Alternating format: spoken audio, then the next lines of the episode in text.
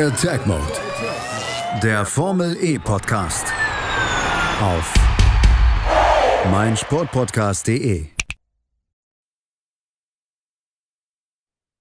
Herzlich willkommen bei Attack Mode, dem Formel E Podcast auf meinsportpodcast.de. An meiner Seite wieder einmal Markus Lehn, mein Name ist Sebastian Neumichel und ich begrüße euch ganz recht herzlich zu dieser Ausgabe mit Rennen 3 und 4 aus Berlin. Ja, guten Tag auch von mir aus dem heute etwas gewittrigen Köln. Also es könnte durchaus sein, dass er gleich mal ein bisschen Hintergrundgeräusche hört. Aber wenigstens knallt heute die Sonne nicht rein. Ja, immerhin etwas. Also auch Progression äh, in Köln ab und zu. Und äh, was auf jeden Fall feststeht, ist, dass wir, aha, ich höre schon, die Eskalation in Köln. Markus, wir haben auch Nachrichten, bevor wir zu den Rennen gehen. Wir haben nämlich einen neuen Rennkalender. Genau, ist der neue Rennkalender für die Saison 2021 veröffentlicht. Allerdings ist das erste Rennen am 16. Januar 2021. Also warum die Saison jetzt eigentlich immer noch 2021 heißt, weiß ich nicht. Äh, es geht auf jeden Fall los am 16. Januar und zwar in äh, Santiago in Chile. Also wenn alles planmäßig äh, funktioniert, das muss man ja auch sagen, alles noch unter Vorbehalt. Dann äh, fahren wir in Mexico City. In Saudi-Arabien machen wir wieder einen Doubleheader im Februar. Wir sind in China, wo wir eigentlich auch dieses Jahr gewesen wären. Rom, wobei in Rom noch ein Sternchen steht. Paris, Monaco, Monaco auch noch mit Sternchen, Seoul mit Sternchen. Dann gibt's einen noch kompletten freien Termin am 5. Juni. Es steht noch gar nicht fest, äh, wer da reingeht. Aber auf jeden Fall fahren wir am 19. Juni in Berlin. Am 10. Juli in New York City, am Hafen, der auch schon öfter gefahren. Und am ähm, 24. 25. Juli 2021 soll die Saison enden in London auch dieses Jahr eigentlich das Saisonfinale gewesen wäre. Auf jeden Fall dann äh, viele Sternchen, aber eben auch viele Fragezeichen in der aktuellen Situation. Das ist natürlich klar. Auch äh, im Hinblick, wenn man ein Jahr jetzt ins, äh, in die Zukunft schauen will oder respektive sechs, sieben Monate. Aber schon eigentlich ganz gut, dann eine längere Pause zu machen, denn äh, vielleicht steigt dadurch die Chance auf Zuschauer an den Strecken und damit mehr Stimmung und äh, weniger Fancamps. Also ging gar nicht, finde ich. ja. ja, gut, das finde ich auch bei Formel 1 schwierig. Aber naja, da ist es ja noch extremer. Gut, aber die suchen wenigstens was aus, was sie da auf den Screen werfen können. Und dort war jetzt eher ähm, äh, äh sporadisch reingeschaltet, wie einer gerade auf seinem Handy irgendwas tippert. Das war schon sehr, ich sag mal, produktunfreundlich. Äh, ja. ja, muss man sagen, dass allgemein so ein paar Dinge ein bisschen ausbaufähig sind. Also ich finde immer noch die, die, äh, die Kameraregie ein bisschen merkwürdig. Wir sind viel zu wenig. Heute gab es mehr Onboards. Kann ich schon mal vorweg. Ja, das stimmt. Aber ich finde es immer noch relativ wenig. Aber vielleicht haben sie es natürlich auch die letzten Tage wenig gemacht, weil du häufig das Problem hattest, dass die in die Sonne gefahren sind. Das kann natürlich sein. Aber äh, ja, von der Regie ist das manchmal noch ein bisschen. Die Spider-Cam ist natürlich ganz geil. Aber ansonsten äh, kann man da noch ein bisschen was machen. Genau, wir sind jetzt auch auf, einer, auf einem Traditionskurs quasi gefahren. Haben wir auch schon besprochen. Das heißt, wir ja, sind jetzt richtig das, äh, rumgefahren. Äh, normale Layout. Genau. Ich finde, um das schon mal vorwegzunehmen, man hat auch durchaus gesehen, dass die Strecke halt eigentlich so konzipiert ist und nicht so, wie sie halt rückwärts gefahren ist weil ich fand dieses von Rennfluss her ein bisschen äh, ja flüssiger halt, wie es bei der Rückwärtsvariante der Fall war. Ja, das war, war vielleicht auch der Vorteil für manche Fahrer, um dort äh, dann doch weiter vorne zu stehen, als dass sie das sonst tun. Oder eben auch Chancen zu nutzen, die sich ergeben daraus, dass allen nicht die Strecke so bekannt ist in dieser Laufrichtung. Man hat es ja auch jetzt äh, auch immer wieder, wir hatten es angesprochen in der, im Vorbericht mit den Marbles und so. Äh, das hat durchaus sicherlich Auswirkungen gehabt auf äh, Stabilität, auf Rekuperation und äh, erstmal die richtige Linie zu finden. Und ja, oh, wieder Eskalation. Mann, was ist denn hier los? Ja. ist halt eine Großstadt, ne? Aber äh, so ist das. Also Köln könnte ich mir auf jeden Fall auch mal vorstellen für ein, Formel E Prix. Es gab einen, einen äh, ich glaube, das hatten wir sogar mal besprochen, es gab einen äh, Bürger, der das Ansinnen an die Bürgermeisterin gestellt hat, dass wir hier Formel 1, äh, Formel E Grand Prix ausführen könnten. Ja, beides, beides können wir machen. Aber die äh, Sache, die, der wir uns jetzt widmen wollen, ist auch, ähm, ja, wenn wir das dann halt eben in die Zukunft tragen, mit dem neuen Rennkalender, mit äh, Corona, mit äh, Kollegen Ma, von dem du ja erfahren hast, dass äh, er nicht geschasst wurde, sondern er durfte eben einfach nur nicht mehr aus China ausreisen. Genau, in China ist im Moment halt das Problem, dass man, ja, quasi, wenn man in China ist, auch nicht mehr aus China raus kann. Quasi, wenn man einmal wieder eingereist ist aus dem Ausland, dann ist man erstmal in China äh, und darf nicht ausreisen. Und deswegen konnte Ma halt sein Cockpit nicht äh, ausfüllen. Hätte es aber sonst gemacht. Also es wurde, er wurde wirklich nicht entlassen. Und ja, könnte dann wahrscheinlich nächstes Jahr auch wieder starten, wenn es das Team bis dahin noch gibt. Das ist ja auch ein bisschen, ja. Äh, ja. Und dann mit Prämien verdienen die ja nicht gerade ihr Geld. Nee. Vergiss nicht, dir die äh, Kappe zu sichern. Die, die ja? Markappe, ja. Ja, ja, ich muss auf jeden Fall, den muss ich mal anschreiben. Und äh, wir wollen auf jeden Fall jetzt euch nicht länger warten lassen. Und äh, ihr habt sicherlich auch den Formel E Prix in Berlin natürlich gesehen. Und was euch dort aufgefallen ist, das könnt ihr uns natürlich mitteilen äh, auf unserer Facebook-Seite.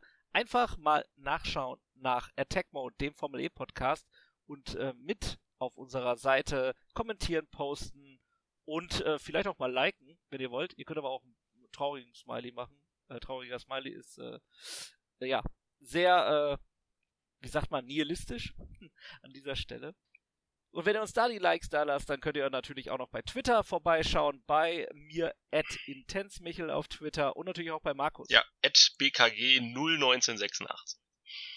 Ja, kann sich jeder ganz einfach merken und äh, mit dabei sein, mitkommentieren, uns auch gerne Feedback geben, was euch gefällt, was euch nicht gefällt. Ähm, und wir gehen dann jetzt einen Schritt weiter, auch einen Schritt in der Meisterschaft weiter mit dem Rennen in der Formel E. Äh, eine Runde vorwärts und vor allen Dingen mit der großen Chance für Da Costa. Aber wir hatten natürlich auch noch ein Qualifying vorneweg, Markus.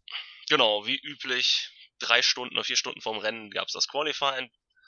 Wie üblich auch jeweils in Startgruppen, die, die dann die besten sechs ermitteln, die dann wiederum in der Superpole den Pole-Setter ausmachen. Und in diesem Fall äh, gab es ein paar Überraschungen.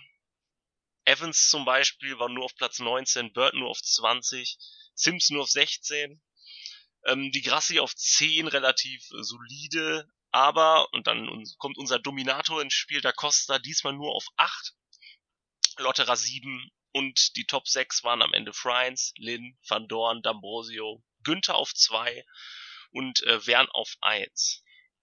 Ja, Günther nur ganz knapp geschlagen worden von Wern, äh, aber trotzdem auch ganz überraschend äh, Lin wieder vorne mit dabei und natürlich eben für die Meisterschaftsambitionen von äh, Da Costa natürlich schwierig mit so einem Qualifying-Ergebnis. Und äh, wie sich das Ganze entwickelt hat, das hört ihr jetzt gleich im Anschluss bei Attack Mode, dem Formel E Podcast auf meinsportpodcast.de. Schatz, ich bin neu verliebt. Was? Da drüben, das ist er. Aber das ist ein Auto. Ja, Mit ihm habe ich alles richtig gemacht. Wunschauto einfach kaufen, verkaufen oder leasen bei Autoscout24. Alles richtig gemacht. Da sind wir wieder bei Attack Mode, dem Formel E Podcast auf meinsportpodcast.de. Ich kann es gar nicht oft genug sagen, Markus. Und wir haben so viele Folgen und äh, Ausgaben jetzt in diesen Tagen äh, wie noch nie am Stück. Und äh, das macht natürlich ganz speziell und ganz speziell wurde es dann eben auch im Rennen, wo Maxi Günther auf der 2 gestartet ist für BMW und auf 1 dann wieder Jean-Eric Verne, der dann die Möglichkeit hatte, ja durchaus wieder ja den die Lücke zu Da Costa zuzufahren mit einem guten Ergebnis. Immerhin Da Costa, wie gesagt, nur auf der 8 gestartet. Aber es sollte alles ganz anders kommen. Auf jeden Fall. Also das Ding ist ja auch, Wern wirkt ja durchaus deprimiert bei den letzten Rennen. Der hat natürlich im Qualifying zurückgeschlagen, kann man sagen. Er war auch sehr, sehr deutlich vorne, ich glaube über zwei Zehntel. Äh, ja, und deswegen äh, auf jeden Fall für ihn ein absolut positives äh, Qualifying und eine super Startposition.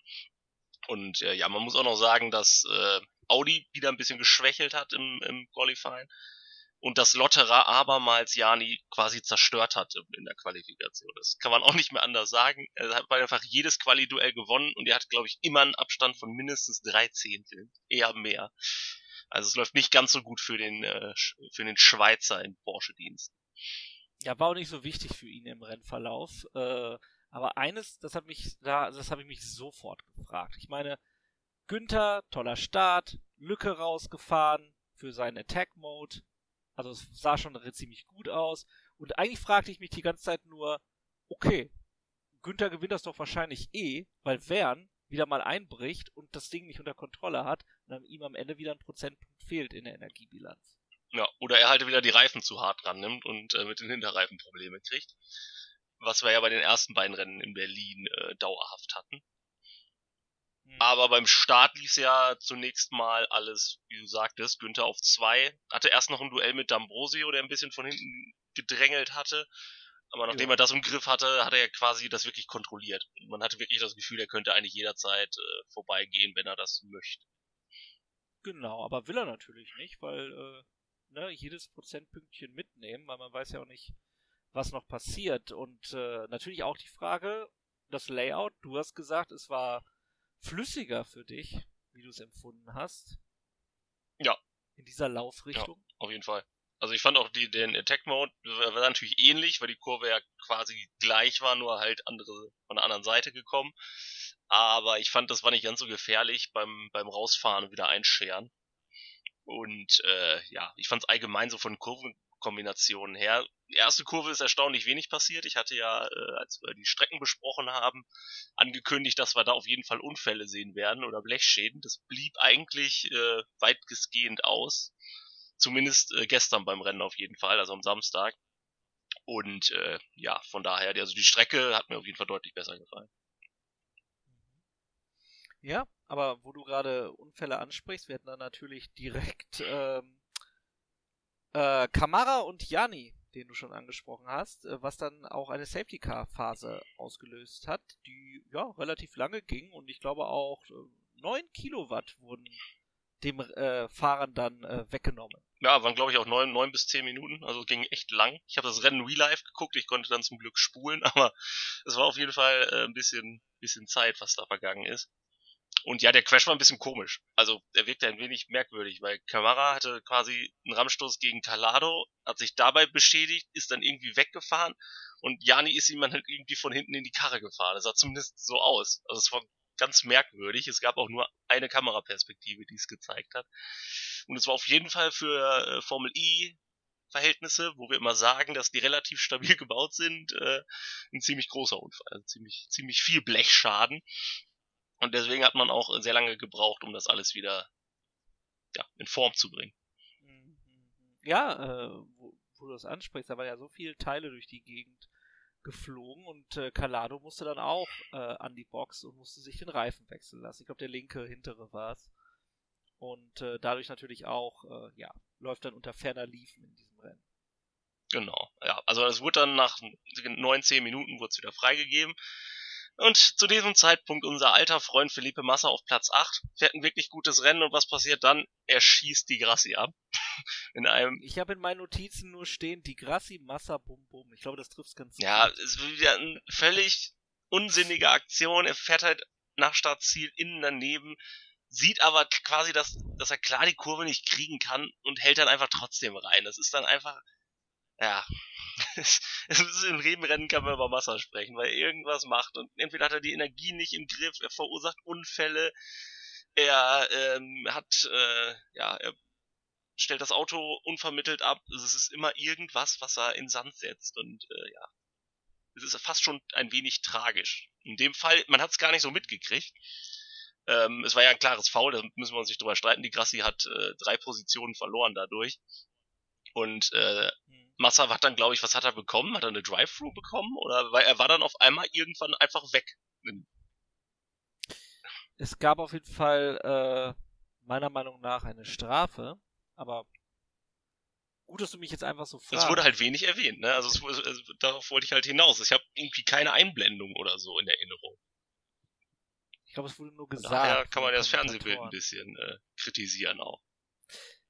Ja, aber äh, an der Stelle ja eigentlich schon nicht mehr wichtig nach diesem Unfall. Also wichtig natürlich schon äh, für jeden, der es auch mit die Grassi hält ähm, oder mit Massa. Ich würde mich ja echt freuen, wenn er mal eine Top 10 Platzierung holen würde. Und äh, was aber auch aufgefallen ist, dass Wern so ein bisschen äh, den Restart verpasst hat. Ja, kann man, habe ich auch so gesehen. Also da hat er ein bisschen, bisschen geschlafen, aber Günther hat natürlich auch ziemlich gut aufgepasst.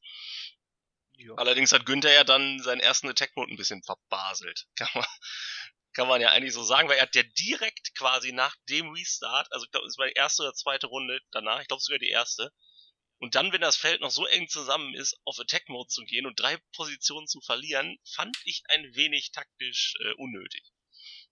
Ja, also das war auf jeden Fall, ich sag mal so, das war ja auch gefährlich, äh, dass das in einer Kollision endet oder äh, sonst irgendwie nochmal weiter problematisch ist. Nicht nur auch die Zeit, die er verloren hat. Also ich habe hier, ja, ich habe durchaus auch gedacht in dem Moment, ja gut, äh, so kann man einen Sieg auch wegwerfen. Aber wir wurden natürlich am Ende eines Besseren belehrt, aber in dem Moment denkst du dir dann auch so, hm, ob das jetzt sinnvoll ist? Ja. Vor allem, wie gesagt, es hätte, hätte ihm ja Also- nichts gekostet, ein, zwei Runden zu warten. Und Werner hat es ja dann, ich glaube, zwei Runden später gemacht und der ist vorne geblieben. Also Ja, er hätte nur ein bisschen kein- Abstand. Der hat keinen Platz verloren. Gar kein Problem für ihn. Also das war. Ne, Und Dam- D'Ambrosio macht's aber genauso auf der anderen Seite. Also, äh, dass er da äh, mitten im Pulk reinfährt und dann sieht, sieht er auch wieder dumm aus. Genau. Ne? Ja, es war auf jeden Fall ein bisschen, ein bisschen unglücklich. Ja, also äh, vielleicht hat es auch mit dem Energiemanagement zu tun, dass man den dann ziehen muss. Also ich meine jetzt einfach von der von der äh, von der Kilowattlast, dass man sich da nichts einhandeln will, dass man äh, seine beiden Attack Modes äh, passiv benutzen möchte, dass es da gar keine Gefahr gibt am Ende. Ich glaube, niemand nimmt, also kaum jemand nimmt den Attack Mode so auf den letzten ein, zwei, drei Runden, weil es da, äh, ja okay, jetzt auch in Anbetracht der Zeit, aber ich glaube, es ist dann auch wirklich gefährlich mit dem Energiemanagement und mit der Rekuperation dann doch am Ende disqualifiziert zu werden, weil man äh, ja Ja. die Kilowatts nicht im Griff hat. Fanboost ist mir aufgefallen, wird häufig äh, letzten beiden Runden verwendet. Also da ist, ist Lotterer Mhm. Ja, zum Beispiel. Abt ist da auch Genau. Lotterer jetzt auch letzte Runde noch seinen Fanboost genommen. Also das wird durchaus gemacht.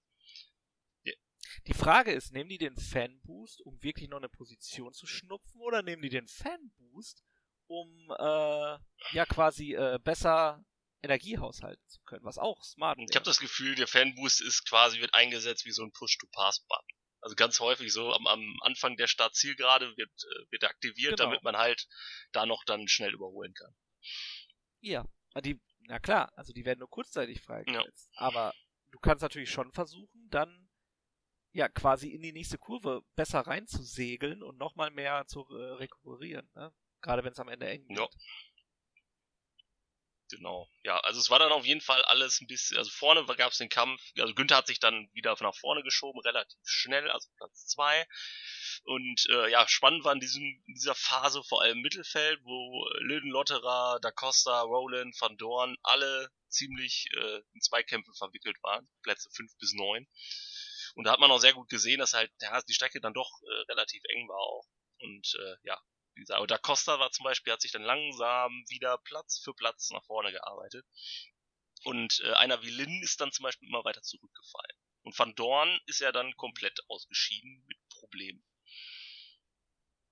Ja, äh, auf jeden Fall schade, dass Van Dorn mal wieder raus ist. Auch äh, ja, sein Fanboost bringt ihm da rein gar nichts. Interessant war es auch, dass die Top 4 quasi äh, gleichzeitig mit dem Attack Mode unterwegs war. Da wollte man sich äh, keine Blöße geben, augenscheinlich. Und wieder einmal auch Da Costa mit 31% im Fanboost, möchte ich nochmal erwähnen. Also im Prinzip in jedem Rennen. Ja, ja, ja, schon auf jeden Fall, die Portugiesen scheinen da fleißig zu voten für ihren Landsmann. Der äh, ist immer vorne mit dabei und das auch noch sehr, sehr deutlich. Aber gut. Wie gesagt, mich würde es mal interessieren, wie es in der Formel 1 wäre. Da wird wahrscheinlich Hamilton auch immer unter den ersten drei. sein. Bin ich mir relativ sicher. Aber gut, wissen Ja, wir nicht. Möglich ist es. Genau, also der Kampf um Platz 1 wurde dann auch immer enger. Günther ist dann kurz mal vorbei, wurde aber gekontert. Und ja, so war das alles äh, ja, bis in die Endphase eigentlich äh, relativ eng. Auch es gab noch Duelle zwischen Sims und Rast und die Grassi, also sehr, sehr viele zwei, drei, vier Kämpfe und auf jeden Fall, äh, also ich fand auf jeden Fall das beste Saisonrennen, kann man jetzt schon sagen. Ja, auf jeden Fall.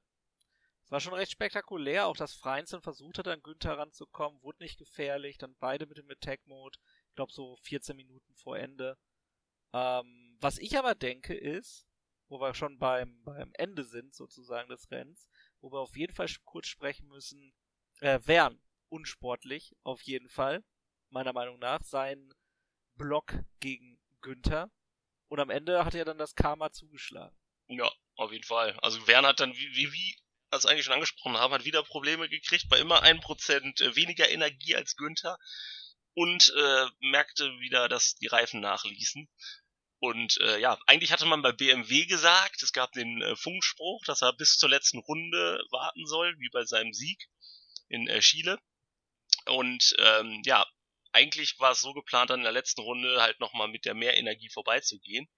Aber es kam halt Freins von hinten und deswegen musste Günther schon vier Minuten vor Ende dann das, das Manöver setzen. Man, man kann jetzt auch sagen, weil Freins hatte noch mehr Energie als Günther, dass äh, hätte er das nicht gemacht, äh, wäre das auf jeden Fall nicht gut gegangen und Freins hätte das Rennen gewonnen.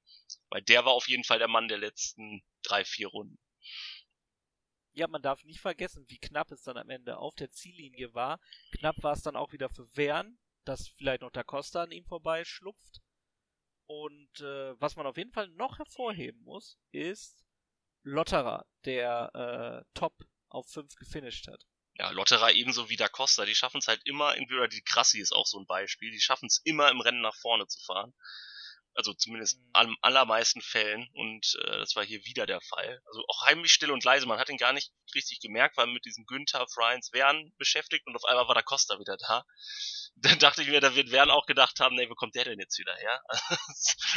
dachte so, okay, ich habe den im Qualifying abgezogen, ich war acht Plätze vorne, ich habe drei Viertel des Rennens geführt.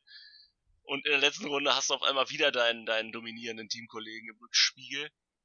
Das ist auf. Mhm. Und André Lotterer auch noch, ne? Wie gesagt, Na. also der hat ja auch noch beide Cheaters angegriffen. Es hätte auf jeden Fall noch sehr zurückgehen können für Wern. Das hätte nicht viel länger dauern dürfen. Nee, auch nicht für Maxi Günther, der dann äh, phänomenal den Sieg hat eintüten können, ganz knapp und sich ja wirklich wieder sehr schön gefreut hat über diesen Sieg. Ich frage mich, war das, das der engste Zieleinlauf? Ich glaube ja, ne? Ich glaube, die zwei Zehntel. Ja. Also sogar also geschichtsträchtig in dem Fall.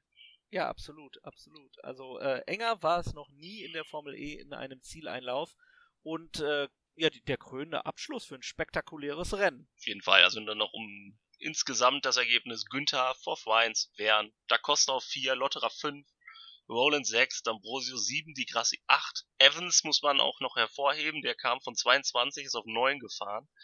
Der hatte ja eine sehr, sehr gute Saisonphase vom Corona-Lockdown.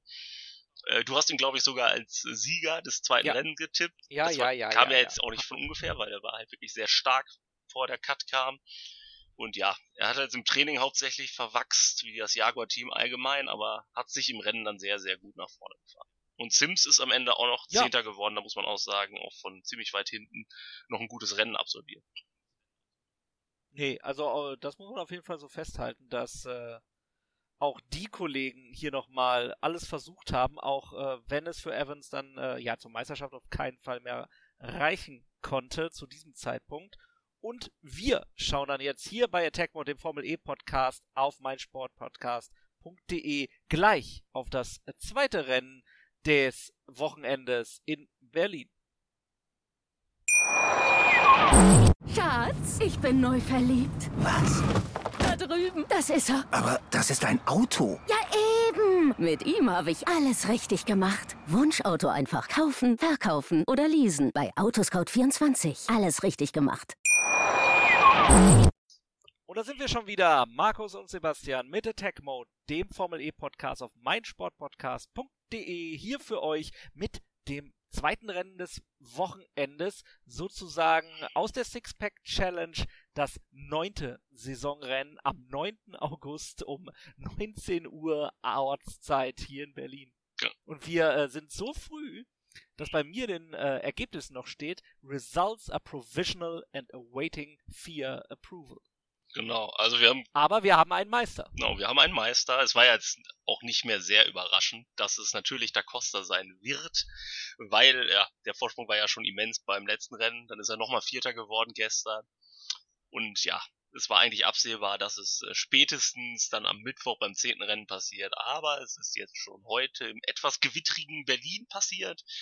Denn zum ersten Mal, äh, seitdem wir in Berlin fahren, war das Wetter ein bisschen anders ich meine, ihr kennt das wahrscheinlich auch jetzt am Sonntag, in vielen Orten in Deutschland ja die Unwetter aufgezogen.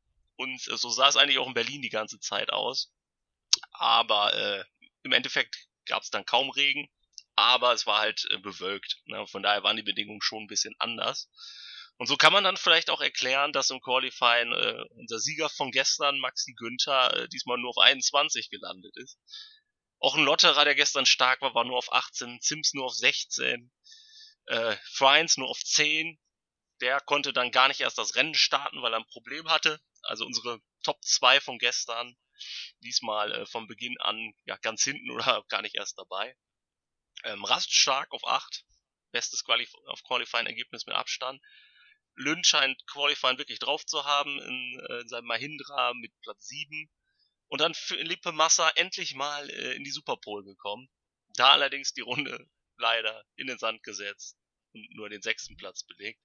Äh, De Vries fünfter, Buemi vierter, Roland dritter und vorne die natürlich, wie könnte es anders sein, die Chichita-Jungs. Allerdings Da Costa hinter Wern, der sich wieder die Pole gesichert hat, wie bereits am Samstag.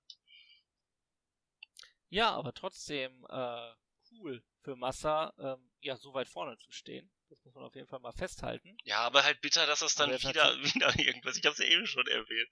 Dann kommt er, ich glaube als Vierter, kommt er rein in die Superpole und er macht, glaube ich, gleich in der zweiten Kurve, macht einen Fehler und ist die Runde im einen.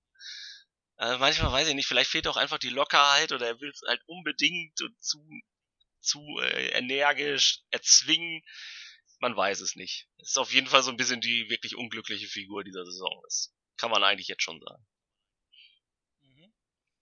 Äh, warten wir es ab, äh, wie sich das dann jetzt hier so entwickelt hat. Nein, man weiß es ja. Aber äh, der Punkt ist an äh, dieser Stelle, dass wir jetzt trotzdem wieder, wir haben es öfters jetzt schon erwähnt, äh, Jean-Eric Verne jetzt vorne haben, der natürlich, äh, wie sagt man so schön, die Fresse dick hat bei allem, was so um ihn herum oder hinter ihm passiert und plötzlich wieder da ist und ihn überholt. Und der wollte natürlich unbedingt jetzt hier mal zeigen, dass er auch so ein Rennen zu Ende als erster fahren kann. Und äh, da Max Günther relativ weit hinten war, äh, sah es ja auch eigentlich ganz gut aus. Ja, auf jeden Fall. Also der Start kann man relativ schnell zusammenfassen, da ist nicht viel passiert. Alle, Im Grunde sind alle so ziemlich an ihren Positionen geblieben. Nur äh, leider hat äh, Maxi Günther dann einmal kurz nicht wirklich aufgepasst und ist, äh, ja, es gab ein starkes Bremsmanöver von den drei Autos vor ihm quasi und er ist dann quasi auf den letzten dieser Gruppe hinten drauf gefahren und ja, das Rennen war vorbei und es gab gleich in der ersten Runde eine Safety Car Phase. Ja, er hat sich wohl da äh, ein bisschen was anderes erwartet, äh, was die Fahrer vor ihm machen und dass es dann so abrupt zum Halten kommt mit viel äh, auch ja äh, Rauchentwicklung, wie man so schön sagt. Das ist ja eigentlich kein Rauch, aber ihr wisst schon, was wir meinen. Und äh, drei Autos, die dann so hart bremsen, da gab es dann auch wenig Chancen für Max Günther, da noch irgendwie dran äh, was zu ändern. In dem Moment, wo er sich ja committed hat, yo, ich bleib dahinter, ja, ich möchte gerne eine innere Linie fahren und dann war es eigentlich auch schon zu spät. Und äh, dann eher gut, dass er den vor ihm nicht voll abgeräumt hat, sondern noch es geschafft hat, so zu bremsen, so abzulenken, dass er eben quasi nur hinten über äh, ja das rechte Hinterrad fährt. Ja, auf jeden Fall ein bisschen kurio kurioses Wochenende oder kuriose Woche für Maxi Günther vier Rennen, im ersten disqualifiziert, im zweiten nicht in die Punkte gekommen, das dritte gewinnt er dann einfach mal und beim vierten in der ersten Runde raus. Also eigentlich ein bisschen unglücklich gelaufen, aber es bleibt der Sieg. Und das ist ja eigentlich, worum es geht, das Wichtigste. Und ja, deswegen kann er eigentlich versöhnlich auf die Rennen noch gucken. Aber das ist dann halt auch der Grund, warum solche Leute wie Günther, die die Geschwindigkeit haben, äh, es nicht schaffen, an Da Costa die Saison ranzukommen ist einfach der klare Fall. Da kostet das immer irgendwo in den Punkten und meistens auch auf dem Podest. Und die anderen haben halt alle Ausfälle dabei, die dann Punkte kosten. Ja, und Massa wurde dann ja auch äh, relativ schnell zurückgereicht. Also ging quasi alle paar Runden, konntest du gucken, dass äh, Massas äh, Name ein, zwei Positionen weiter nach unten rückte. Ja, ähnlich wie Rast. Und- Rast ist auch quasi im gleichen Schwung immer weiter nach hinten Ja. gerutscht, während andere Leute wie üblich, also wie ein, äh, wie ein ähm, die Grassi sich eher verbessern konnten und nach vorne unterwegs waren. Mhm. Ich denke, äh, die Grassi ist auch ein ganz gutes Beispiel, dass der ähm, ja sehr weit dann wieder auch im Spiel war. Und äh, ja, auch Roland überraschte mich dann halt wieder, dass ihn, dass der dann so weit vorne dann wieder plötzlich war. Ja, allgemein, es war ja teilweise Äh, Im Gegensatz zu den anderen Rennen. Also ja, er, er, er, er- ist ja besser gestartet, klar, logisch. Das war halt teilweise ein Teamzeitfahren, ne? Also habe ich mich sehr erinnert. Ja. Zwei Cheetahs vor zwei Nissans. Und dann folgte halt Genau. De Vries. Und die fünf haben auch einen riesen Abstand. Also das war im Grunde relativ schnell klar. Also, rela also ein paar Runden nach dem Safety Car schon waren die in einer Gruppe weit weg vor allem anderen, die quasi dann ihr eigenes Rennen gefahren sind. Dann dachten wir noch, äh, es könnte anfangen zu regnen. Es war definitiv ein Schauer am Horizont zu sehen. Es gab einzelne Tropfen. Ja, aber wie wir das aus der Formel 1 kennen, wenn Regen angesagt ist und man Regen sieht, dann regnet es grundsätzlich nicht. Das hätte ja noch mal ein bisschen, äh, ja, für Chaos sagen Ja. können und ein bisschen Spannung in ein doch diesmal recht dröges Rennen bringen können. Das kann man, glaube ich, auch an dieser Stelle schon mal ja, sagen. aber vor allen Dingen, man, man, man muss ja auch mal so festhalten.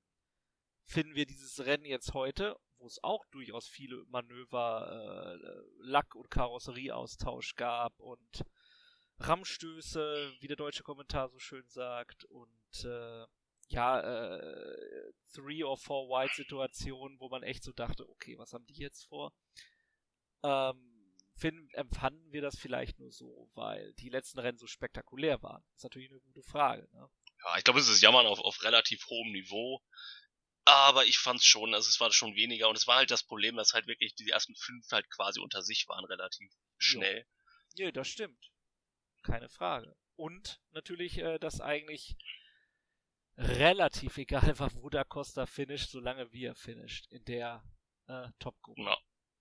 Also im Grunde war da schon klar. Es wurde dann immer noch überlegt von den Kommentatoren, ob wären Da Costa vielleicht Teamtaktik machen. Aber das war im Grunde zu dem Zeitpunkt auch schon völlig unnötig, weil äh, es war klar, dass Da Costa mit dem Ergebnis den Meistertitel einfahren wird. Und für die Cheetah ging es ja nur darum, eins und zwei, also einen Doppelsieg zu sichern. Mhm, mhm. Ja, um einmal nicht blöd auszusehen, weil äh, ne, einer wieder sauer auf den anderen. ist. Genau. Und Da Costa ist ja zwischenzeitlich auch auf eins wieder vorgefahren. Aber äh, Wern kam dann halt wieder vorbei. Ja, was noch dann in der Phase relativ interessant war, dass Lotterer dann sehr stark war. Der war nach 20 Minuten noch auf Platz 13 und äh, ist dann bis auf Platz 7 vorgefahren. Ist dann am Ende Achter geworden, aber zwischenzeitlich Siebter. Ja, prinzipiell wieder ein starkes Rennen, da war halt von Platz 17 aus kommt nicht mehr drin. Ja, aber auf jeden Fall mehr Licht als Schatten. Ja. Muss man da wieder mal Ist auf jeden festhalten. Fall immer konstant Im dabei. Gegensatz zu, ja, im Gegensatz zu Ko äh, Kollege Jani. Da war bislang nur Schatten. Das muss man leider so sagen. Ja, also da ja. war, Also er, er, er hat so ein Wölkchen über sich, das auf jeden Fall. Bei ihm hat es dann eher geregnet anscheinend. Aber, Markus, halt dich fest, P10, Philippe Massa, ein Punkt geholt, endlich in Berlin. Immerhin nicht ganz so zurückgefallen wie sonst und ja, es ist mal kein Unfall passiert, es ist, nicht das Auto ausgegangen und da ist der zehnte Ja, Platz ja eigentlich ganz okay. Es gab ja schon das Duell mit Di Grassi, wo quasi, äh, Ja, wo sich angelehnt ja, es war schon wieder, es war schon wieder ein bisschen grenzwertig, aber wollen wir das mal so durchgehen lassen? Ja gut. Äh, konnte am Ende, habe ich aber gesehen, so, ich sag mal fünf Minuten vor Schluss, konnte man aber auch schon wieder sehen, dass äh, ja beim Massa auch schon wieder zwei Prozent oder so fehlten gegenüber den Leuten, die äh, hinter ihm waren, die dann natürlich im äh, Verlauf dessen, äh, wie Lin zum Beispiel, dann vor ihm gefahren sind. Ich glaube, da kommt einfach raus, dass Massa noch Formel 1 gefahren ist zu Zeiten, wo das, wo es völlig egal war mit äh, Energierückerhaltung. Da hast du noch mehrere Motoren gehabt, da konntest du in jedem Rennen nur einen Motor reinschrauben, da war Vollgas, die du fahren konntest, ne, konntest die Reifen, es wurde leer getankt, du hast, also gab's ja alles noch, als Massa Formel 1 gefahren ist. Das muss man immer, immer sich noch bedenken, wie lange er eigentlich schon dabei ist. Und auch als er Tourenwagen gefahren ist vorher, das war halt noch was völlig anderes. Und ich glaube, dass man bei Massa halt da merkt, dass die Umstellung halt doch sehr, sehr, sehr schwierig ist. Für ihn wäre es aber auch, wenn jetzt ein, äh, ja, wer ist denn im ähnlichen Alter, oder selbst wenn Grosjean jetzt da einsteigen würde, hätte der wahrscheinlich ähnliche Probleme. Oh Gott. Ja, da hätten alle. Ja, aber ganz ehrlich, Grosjean wird nächstes Jahr wahrscheinlich nicht mehr bei Haas fahren. Also ich, die Möglichkeit ist doch mal äußerst hoch, dass, den, dass wir den nächstes Jahr sehen in der Formel E. Und dann geht's ja, los. Ich, äh, dann, dann, geht's richtig ab. Dann machen wir hier die, die Grosjean Crash Session auf. Als neues Segment. Ah, naja, so, so viel macht er ja nicht mehr. Es wäre nur interessant, wenn er gleich mit äh, seinem Kollegen sofort äh, in einem Team, also Haas, Formula E oder so, dann, äh, ich glaube, dann wird's bitter. Vor allem da ja eben die Abstände relativ knapper sind und äh, ja, die Kurse enger sind und alles ein bisschen heikler ist, was äh, die Konfiguration angeht. Ja, also warten wir es ab. Massa auf jeden Fall, ähm, ja, als Formel 1 Vizemeister jetzt mal endlich wieder einen Punkt geholt, endlich wieder in die Top 10 gefahren und äh, ja, da kann man auch mal durchaus mal gratulieren, dass er das geschafft hat. Ja, Glückwunsch an dieser Stelle. Was man auch noch, wenn ich noch positiv hervorheben wollte, ist Abt. Klar kann man jetzt sagen, 18. Platz ist natürlich nicht so geil, aber man muss sagen, dass der Nio halt schon doch sehr unterlegen ist. Und da ist eigentlich so ein Platz relativ okay. Meine, man kennt das Auto nicht, es waren jetzt die ersten vier Rennen in dem Auto. Es könnte schlechter sein, sagen wir es mal so er zieht sich Achtbau aus der Affäre und er sicherlich nicht schlechter als Ma gewesen wäre im gleichen Auto. Ja, absolut. Ähm, hat auch immer noch dann nochmal den Fanboost-Vorteil. Also die Fans stehen auch weiter an seiner Seite, egal ob es jetzt hier um die hinteren Plätze geht oder um die vorderen.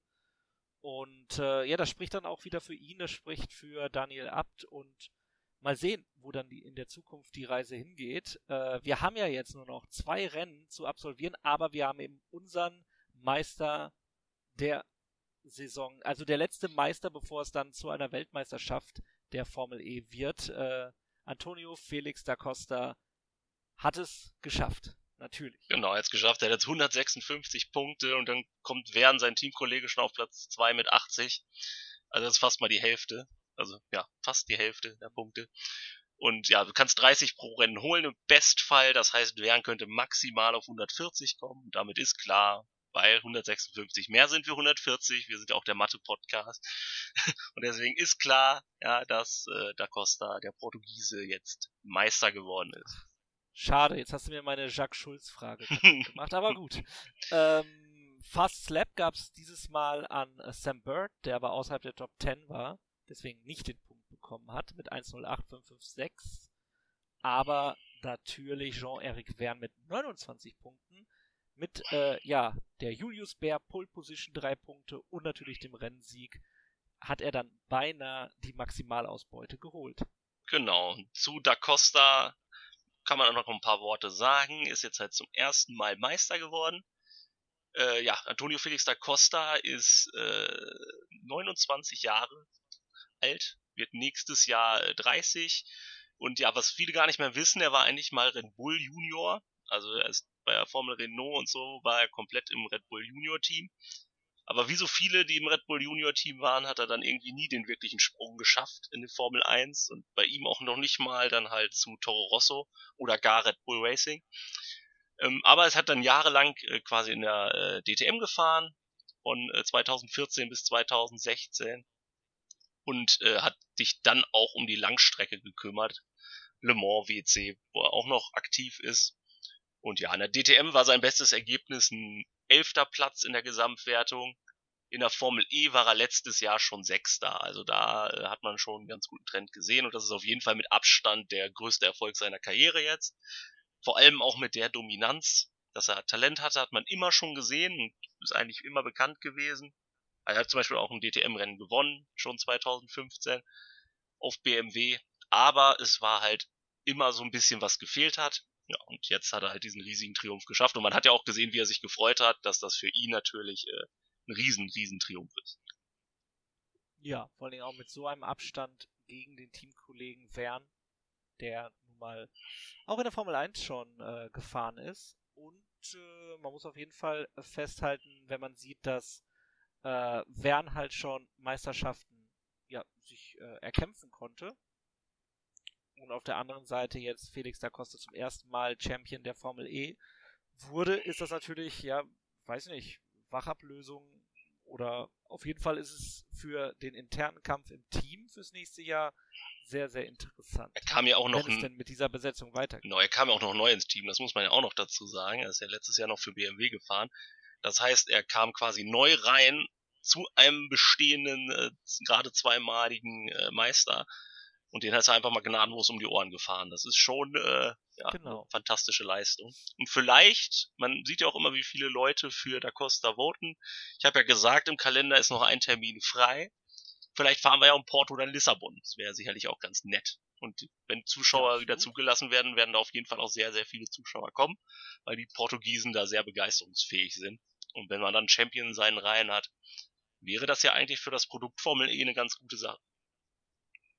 Ja, absolut. Also ähm, für ihn natürlich jetzt auch mit äh, 63 Rennen in der Formel E und ich äh, meine seinem sechsten Sieg, insofern die äh, äh, Statistik mal wieder nicht rechtzeitig geupdatet ist. Deswegen nehme ich jetzt an, das war sein sechster Sieg und sein elftes Podium in seiner Karriere und damit dann jetzt äh, eindeutig, also wirklich äh, eindeutiger geht's nicht, jetzt schon Meister zu sein in der Formel E Saison 2020 mit noch zwei Rennen zu gehen. Aber es bleibt spannend, Markus, denn äh, ja, im Mittelfeld, da ist es sehr eng und da will natürlich jeder jetzt noch seine Chance suchen, sich besser zu platzieren in der Abrechnung der Meisterschaft. Genau, also zwischen Günther auf Platz 3 in der Meisterschaft und äh, Sam Bird auf Platz 10 liegen halt nur 17 Punkte. Und ich habe ja eben erwähnt, man kann 30 holen an einem Rennen.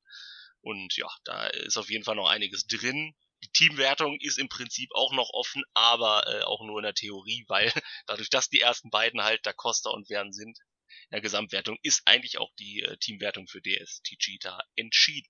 Aber es geht Ja, immer noch um zwei Rennsiege und äh, ja, jeder einzelne Rennsieg ist wichtig und ja, das haben wir gestern an Günther gesehen, wie groß die Freude war und Ja. das wird bei jedem anderen auch so sein, wenn er es noch schafft, Mittwoch oder Donnerstag äh, ein Rennen zu gewinnen. Ja, vielleicht schafft es Stoffel van Dorn noch, vielleicht doch nochmal Mitch Evans, weil, äh, Entschuldigung, Mitch Evans vielleicht, weil auf jeden Fall äh, der Kurs ja nochmal ganz anders sein wird. Also er ist nicht komplett anders, er ist nicht komplett neu, aber äh, er hat halt so ein Geschlängel drin, über das wir auch im äh, vorbereitenden Podcast gesprochen haben. Und das wird dann vielleicht nochmal ganz interessant, wenn sich äh, Fahrer vielleicht nicht so schnell umstellen können auf die Gegebenheiten ja dieses äh, dieser Streckenänderung. Genau, also das wird auf jeden Fall nochmal interessant werden. Wie gesagt, Mittwoch, Donnerstag, jeweils 19 Uhr und ja, wir melden uns dann am Donnerstag wieder, würde ich sagen. So sieht's aus. Also wir sind auf jeden Fall froh, dass wir jetzt Formel E Action haben und mit euch gemeinsam darüber äh, oder für euch darüber sprechen können. Das waren wie immer Sebastian Heumichel und Markus Lehn bei Attack Mode, dem Formel E Podcast. Schön, bis nächste Woche.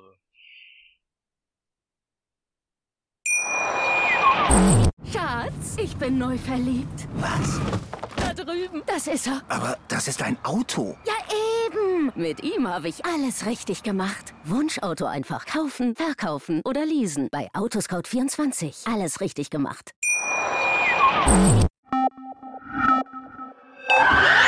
Attack Mode. Der Formel E Podcast. Auf meinsportpodcast.de.